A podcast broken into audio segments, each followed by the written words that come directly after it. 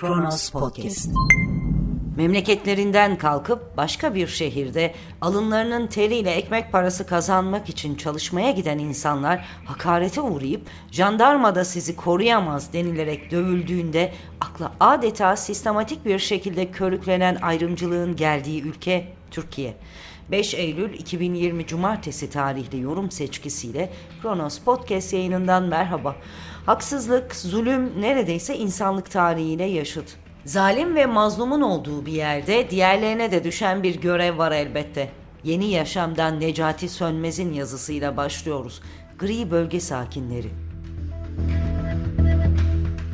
Auschwitz'ten sağ çıkan Primo Levi'nin sonraki hayatında peşini bırakmayan soru şuydu. Bir başkasının yerine yaşıyor olduğun için mi utanıyorsun? Özellikle daha geniş yürekli, daha duyarlı, daha bilge, daha yararlı, yaşamaya senden daha layık bir insanın yerine. İtalyan yazarın Boğulanlar, Kurtulanlar adlı kitabında detaylıca anlatmaya çalıştığı bu hissiyat istisnai değildi. Toplama kamplarından kurtulan birçok kişinin ortak ruh halini yansıtıyordu. Bugünlerde Covid-19 nedeniyle yakınlarını kaybedenlerin de kapıldığını tahmin edebileceğimiz bir sendrom. Çok fazla kurban verilen travmatik olaylarda ölmeyip de hayatta kalanların kapıldığı o tuhaf utanç ve onu besleyen suçluluk duygusu, hayatta kalanın suçluluğu. Okuyanlar hatırlar, Levi aynı kitabın Gri Bölge başlıklı bölümünde sonradan meşhur olacak bu kavramını açmaya çalışır kurbanlarla failler arasındaki ara tonlara bürünen mahkumlara yakıştırdığı isimdir gri bölge. Toplama kampı gibi cehennemi bir yerde bile mazlumla zalim yani biz ve onlar siyah ve beyaz kadar net bir şekilde ayrılmamıştır. Zulme maruz kalan o bizim içinde biraz daha imtiyazlı, zalime yakın duran, onlarla işbirliği yapan, düşmanın ufak tefek işlerini görenler vardır. İşte bunlar gri bölge sakinleridir.'' Lagere en azından aynı talihsizliği paylaşan insanların dayanışması umularak giriliyordu. Ancak umulan dayanışmayı sağlayacak kişiler birkaç özel durum dışında yoktu. Bunun yerine kendi içine kapanmış binlerce tekillikler ve bu tekillikler arasında umarsız, gizli ve sürekli bir savaşım vardı. Özel durum dediği sayıları az da olsa kamplarda direniş örgütlemeye çalışanlardı. Oradan sağ çıkabilenler içinde utanç duygusu hissetmeyen tek kesim onlardı.'' Diğerlerinin payına ya gri bölgeye sığınarak hayatta kalmış olmanın utancı ya da diğerleriyle dayanışma gösteren direnişçiler arasında olmamanın, onca gaddarlık karşısında bir şey yapamamış olmanın suçluluk duygusu düşecektir. Geçen hafta şu haber düştü önümüze. Yoğun bakımdaki seyyar satıcı hastanede hayatını kaybetti. Kurban Bayramı'nın dördüncü gününde Erzincan'da mesire alanında mısır satarken zabıta tarafından tezgahına el konulan seyyar satıcı Yavuz Polat üzerine benzin döküp kendini yakmıştı. Yavuz Polat, Tunuslu kardeşi Muhammed Buzazi'nin hikayesini duymuş muydu acaba? Hani 2010 yılının son günlerinde zabıta tezgahına el koyunca üzerine benzin döküp kendini yakan, birkaç hafta sonra hastanede ölünce Arap devrimlerinin kıvılcımına dönüşen seyyar satıcıyı. Bir yanda zalim muktedirler, diğer yanda zulme direnen ve bunun bedelini ağır şekilde ödeyen, öldürülen, yakılan, hapse tıkılan, açlıktan ölen, saçlarından tutulup yerde sürüklenen ve benzer kurbanlar. Ve ikisi arasında kalan gri bölgede ikamet eden büyük çoğunluk. Yani biz, ileride hepimiz oradaydık diyecek olmanın utancıyla yaşamaya mahkum olan sessiz çoğunluk. Necati Sönmez imzalı yazıydı. Yeni yaşamdan sonraki durağımız T24. Basının kıdemli ismi Hasan Cemal yakın tarihten bir mukayese yaparak böyle bir Türkiye Erdoğan'ı sırtında taşıyamaz diyor. Erdoğan'ın Türkiye'yi getirdiği yere bakıyorum. Özellikle dış politikaya. Türkiye hiç bu kadar yalnızlaşmamıştı. Türkiye hiç bu kadar dost kaybetmemişti. Türkiye hiç bu kadar düşman biriktirmemişti dış politikada. Rahmetli Turgut Özal'ı düşünüyorum. Ne kadar çok eleştirmiştim kendisini. Özal Hikayesi isimli bir kitabım 1989'da yayınlanınca bana epeyce kızmış, ilişkilerimizi askıya almıştı. Şimdi Özal'ı Erdoğan'la mukayese ettiğimde daha önce de yazmıştım. Kendisine bazı açılardan ne kadar haksızlık ettiğim aklıma takılıyor. 1983 yılı sonunda başbakanlık koltuğuna oturur oturmaz dışişlerine verdiği ilk talimat şu olmuştu. Bana 10 yıllık bir barış sağlayın. Çevreyle kavga etmeyelim. Ekonomiyi güçlendirmek için buna ihtiyacımız var.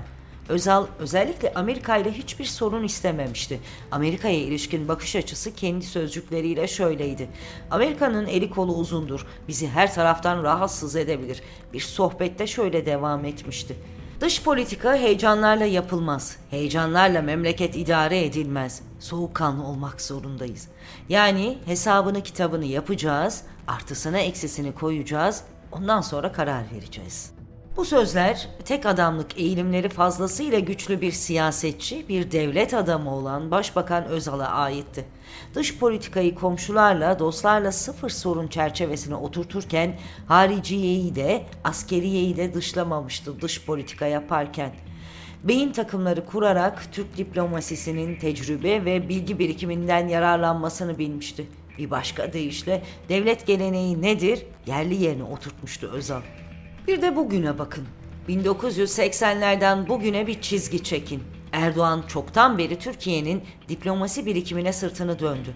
Erdoğan'da yer etmiş hariciyeci ya da monşer kompleksi Türkiye'nin dış politika çıkmazını derinleştirdi ve sarayda oluşturmaya çalıştığı dış politika ve güvenlik kuruluyla Türkiye'nin dış politika rotasını her geçen gün şaşırttı Erdoğan. Bugün Türkiye herkesle kavgalı, Amerika ile kavgalı o kadar kavgalı ki Trump Amerikası 30 küsür yıldır Amerika'nın Güney Kıbrıs'a uyguladığı silah ambargosunu geçen gün kaldırdı. Avrupa Birliği ile kavgalı. Fransa'sı, Almanya'sı hep birlikte Türkiye'ye karşı Yunanistan'ın arkasında dikilmiş durumdalar. NATO ile kavgalı. Rusya'dan satın alınan S-400'ler Putin'in değirmenine su taşırken Türkiye'nin yalnız Amerika ile değil NATO ile de arasını açtı. Arap alemiyle kavgalı. Rusya Dışişleri Bakanı Lavrov Moskova'da PKK-YPG heyetini kabul ederek Erdoğan'ın en istemediği fotoğrafı verdi bu yakınlarda. Ve bu kadar yalnızlaşmış, bu kadar düşman kazanmış bir Türkiye bugün hala yedi düvele meydan okumaya, Zaloğlu Rüstem gibi önüne gelene pala sallamaya devam ediyor. Evet, akıl alır gibi değil. Bu böyle gitmez, gidemez. En başta Türkiye'nin çoktan beri dökülmekte olan koronavirüs nedeniyle de büyük bir kriz yaşayan ekonomisi böylesine milliyetçi, savaşçı bir çılgınlığı taşıyamaz. Yazın bir kenara. Erdoğan'ı da böyle bir Türkiye uzun süre sırtında taşıyamaz.''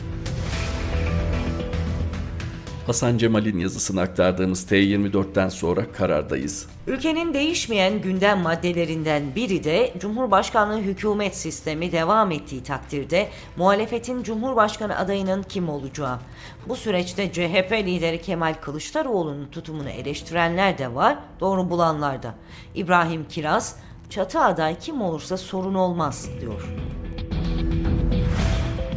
Bir sonraki Cumhurbaşkanlığı seçiminde ana muhalefet partisinin izleyeceği yolun şimdiden tartışılmakta oluşunda bir anormallik yok tabii. Ama tartışmaların içeriğinin ve taraflarının pozisyonunun normal olduğunu söylemek de zor. Öncelikle realiteden kopuk bir tartışma bu. CHP'nin taş çatlasa %30'a çıkabilen kemik seçmeniyle %50'nin üstünde oy almayı gerektiren Cumhurbaşkanlığı seçimini istediği adayı koyup kazanmasının mümkün olduğu hayali bir evrende yaşanıyor bu tartışma. Neden sadece bir adaya oy verelim tepkisi, koskoca CHP kendi içinden bir aday çıkaramıyor mu isyanı, iki AK Partiliden birini mi tercih edeceğiz yakınmaları? Oysa CHP liderinin uygulamaya çalıştığı siyasi strateji oldukça basit. Orta vadeli stratejisi %25 oy oranına sahip olan partisini toplumun geniş kesimlerinden oy alabilecek hale getirmek. Kısa vadede ise amacı partisinin etki gücünü toplumun geniş kesimlerinin siyasi temsilcileriyle yürüttüğü işbirliği sayesinde yükseltmek. Kılıçdaroğlu'nun en büyük başarısı herhalde İstanbul ve Ankara belediyelerini bir bakıma çeyrek asır sonra AK Parti'nin elinden almış olması diye yazmıştım geçenlerde.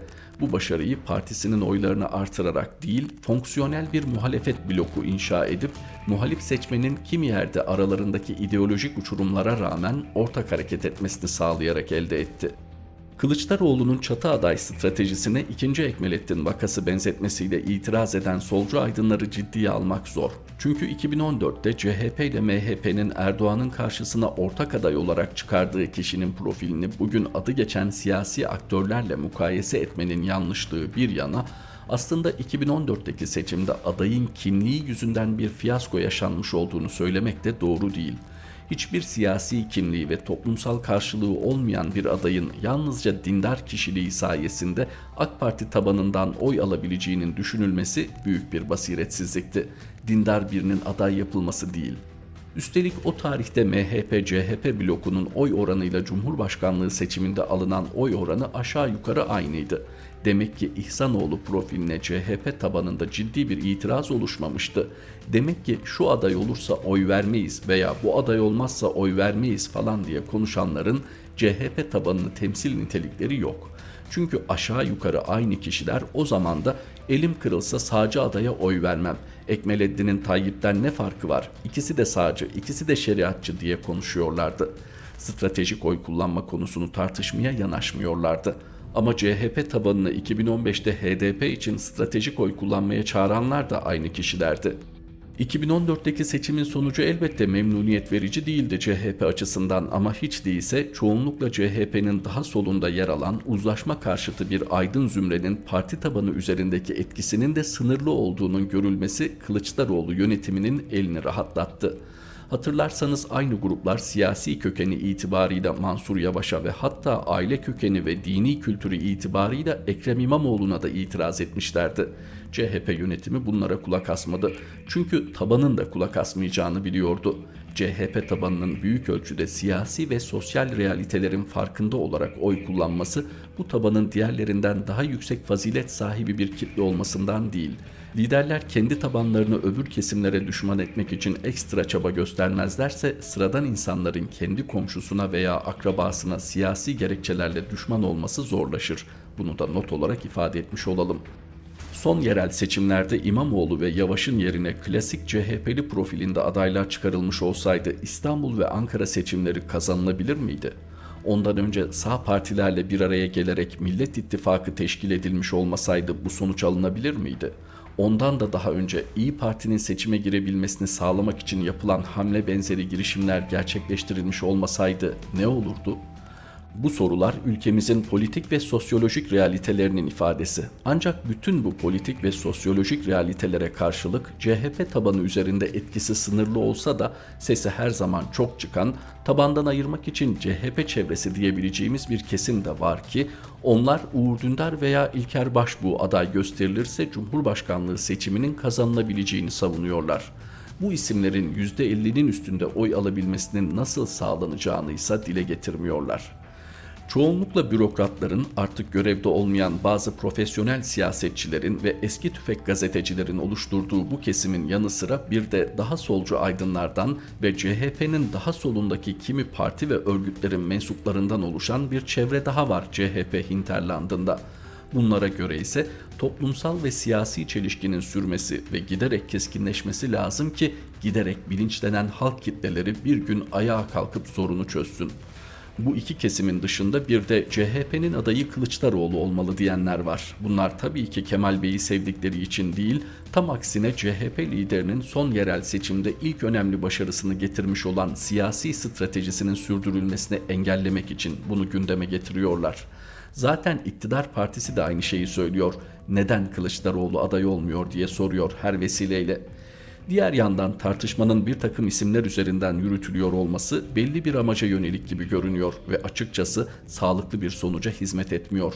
Zaten bir sonraki seçime hangi şartlar altında nasıl bir atmosfer içinde gideceğimizi ve kimlerin adaylığının öne çıkacağını şimdiden bilmenin imkanı da yok. Bildiğimiz tek şey şu ana muhalefet partisinin mevcut oy oranı itibarıyla Cumhurbaşkanlığı seçiminde kendi başına ve klasik CHP'li profilinde bir adayla başarılı olma şansı yok. İbrahim Kiras'ın yazısıydı. Karardan sonra artı gerçek var sırada. Söz bu ülkede dönüp dolaşıp haksızlıklara ve zulme varıyor. Hatırlıyorum diyen Fadıl Öztürk yaşanmışlıklardan yola çıkarak insan ve hayat ortak paydasına vardırıyor sözü. İnsan dağla başını alıp gitmekle, gurbetle, yakasına asılmış acılarla, gözlerinde kalmış yurduyla hep geleceğe ertelediği hayallerle tamamlamasın kendini. İnsan, insanla tamamlasın kendini. Belki bir boyumuz, bir kilomuz, altında numaralar yazılı birer fotoğrafımız vardır devlette. Umuttan aranırken hayali batırılmış bir geçmişin hakkı var üstümüzde. Elinden tutup geleceğe teslim etmemiz gereken geçmişin bir hakkı. Hatırlıyorum bir yerlerde kucağımızda nereye koyacağımızı şaşırdığımız kocaman bir gülümseme vardı. Hak ve haklılık yetmiyor mutluluğa neden olanı yeşertmeye. Koca geçmişleriyle mazisi bir türlü paylaşılamayan sol hareketler bırakın meşru zeminde mücadeleyi yükselterek muhalefete öncülük etmeyi, büründükleri legal halleriyle varlıklarını koruma derdindeler. Hatırlıyorum evlerin kapıları sokaklara, sokaklar caddelere açılıyordu. İktidar elbette sonsuza kadar zulümle var olmaz. Bir gün bir biçimde çekip gidecekler elbet. Onların gidişini sağlayan solun Kürtlerle beraber örgütlediği ve her gün gittikçe kitleleşen muhalefet olmayacağı ortada. Kala kala adı muhalefet partisi olan ama varlıkları ve muhalefetleriyle her durumda iktidarı besleyenlerin insafına kalacağız. Yani solun sesinin çıkmadığı, iktidara alternatif olmadığı bir yerde iktidar ve muhalefet el birliğiyle bizi ehven-i şere yani kötünün içinde en iyisine hazırlıyor. Hatırlıyorum bir zaman direnmek gül açıyordu gece kondularda. Şiddet iklimini yaratanlar görev devir teslim törenleri gibi iktidarı birbirlerine devrediyorlar. İktidarı ezilmişlere, yoksullara, göz önünde oldukları halde varlıkları inkar edilenlere, cins ve inançlara gün yüzü göstermemek için her düzeyde işbirliği yapıyorlar. İktidarda olan onlar, muhalefette olan yine onlar. Halkın kendi muhalefetini yaratmasının bütün yollarını muhalefet kadife eldivenle, iktidar, iktidar olmanın verdiği güçle keserek hayale çıkan tüm yollara pusu kuruyor. Hatırlıyorum, yönetilmeye mahkum edilenler kendilerinden dışarı çıkıp mahallelerinde yönetmişlerdi kendilerini. Zor ve zahmetli bir zaman dilimi uzanıyor Türkiye halklarının önünde. Görünen o ki bugüne kadar hırpalandığımız yetmemiş gibi daha da hırpalanacağız iktidarlar tarafından. Ölüm her durumda en yakınımızda olacak yine. Hayat gitmekle varılmayacak kadar uzağımızda. Ormanlar canımız gibi yanacak, canımız ormanlar gibi günler boyunca. Bir damla olacak bütün bu dertlerin dermanı. Ansızın patlayan sağanak bir yağış olacak belki geleceğin adı. Derde durmadan kaşık salladığımız yerde çocuklar doğup büyüyecek.'' Çocuklar her birimizi yaşlı kılarak devralacaklar kurduğumuz hayalleri. Daha doğmamış, adını sanını bilmediğimiz çocuklar. Hatırlıyorum. Uzun zaman asılmışlarımızın, öldürülmüşlerimizin adını kimlik gibi üstlerinde taşıyarak büyüdüler çocuklar. Gökteki yıldızları saydığımızda gidenlerden geriye kalan olduğumuzu hatırlatmak içindir. Bir savaşın durması için sokağa döküldüğümüzde öldürülmekle bitirilmeyecek kadar çok olduğumuzu hatırlatmak içindir. Dünyanın neresinde olursak olalım eve geç dönmüşsek eğer dağların dudakları arasında duranları da alıp eve getirmek içindir. Kötünün içindeki iyiye mecbur etseler de bizi hatırlıyorum bir merhabayla başlamıştı bütün tanışmalar. Gövdelerinden suçları sartmış bir biçimde iktidarda oturuyorlar. Gülseler bütün dişleri dökülecekmiş gibi asık suratla geziniyorlar hayatımızda. Ağlasalar gözleri önlerine akacak gibi insafın göz kuruluyla yukarıdan bakıyorlar hepimize. Suçun ipine dizilmiş tesbih taneleri gibi karanlığında kaybolunca biri yerini alıyor bir diğeri. Hatırlıyorum ilkokul çocuklarının omzunda kalabalık rütbeleriyle koca adamları karşılamalarını. Çocuklar hayata, onlar ölüme büyüdüler.''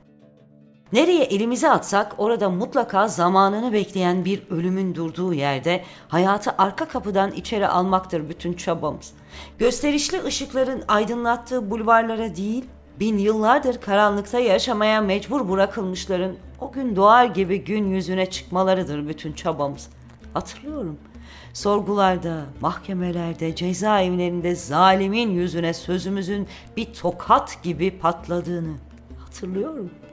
İnsan zulümle, ölümle, sürgünle, yoksullukla değil, eşitlikle, özgürlükle, adalet ve doğayla tamamlasın kendini.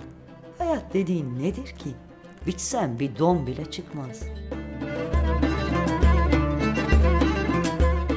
Artı gerçekten aktardığımız Fadıl Öztürk imzalı satırlar bu birlikteliğimizdeki son paylaşımımızdı. Mehmet Şahin ve Gülden Gül Batı Bay Şahin. Yeni yorum seçkimizde Kronos Podcast yayınında tekrar buluşmak üzere. Hoşçakalın. Kronos Podcast.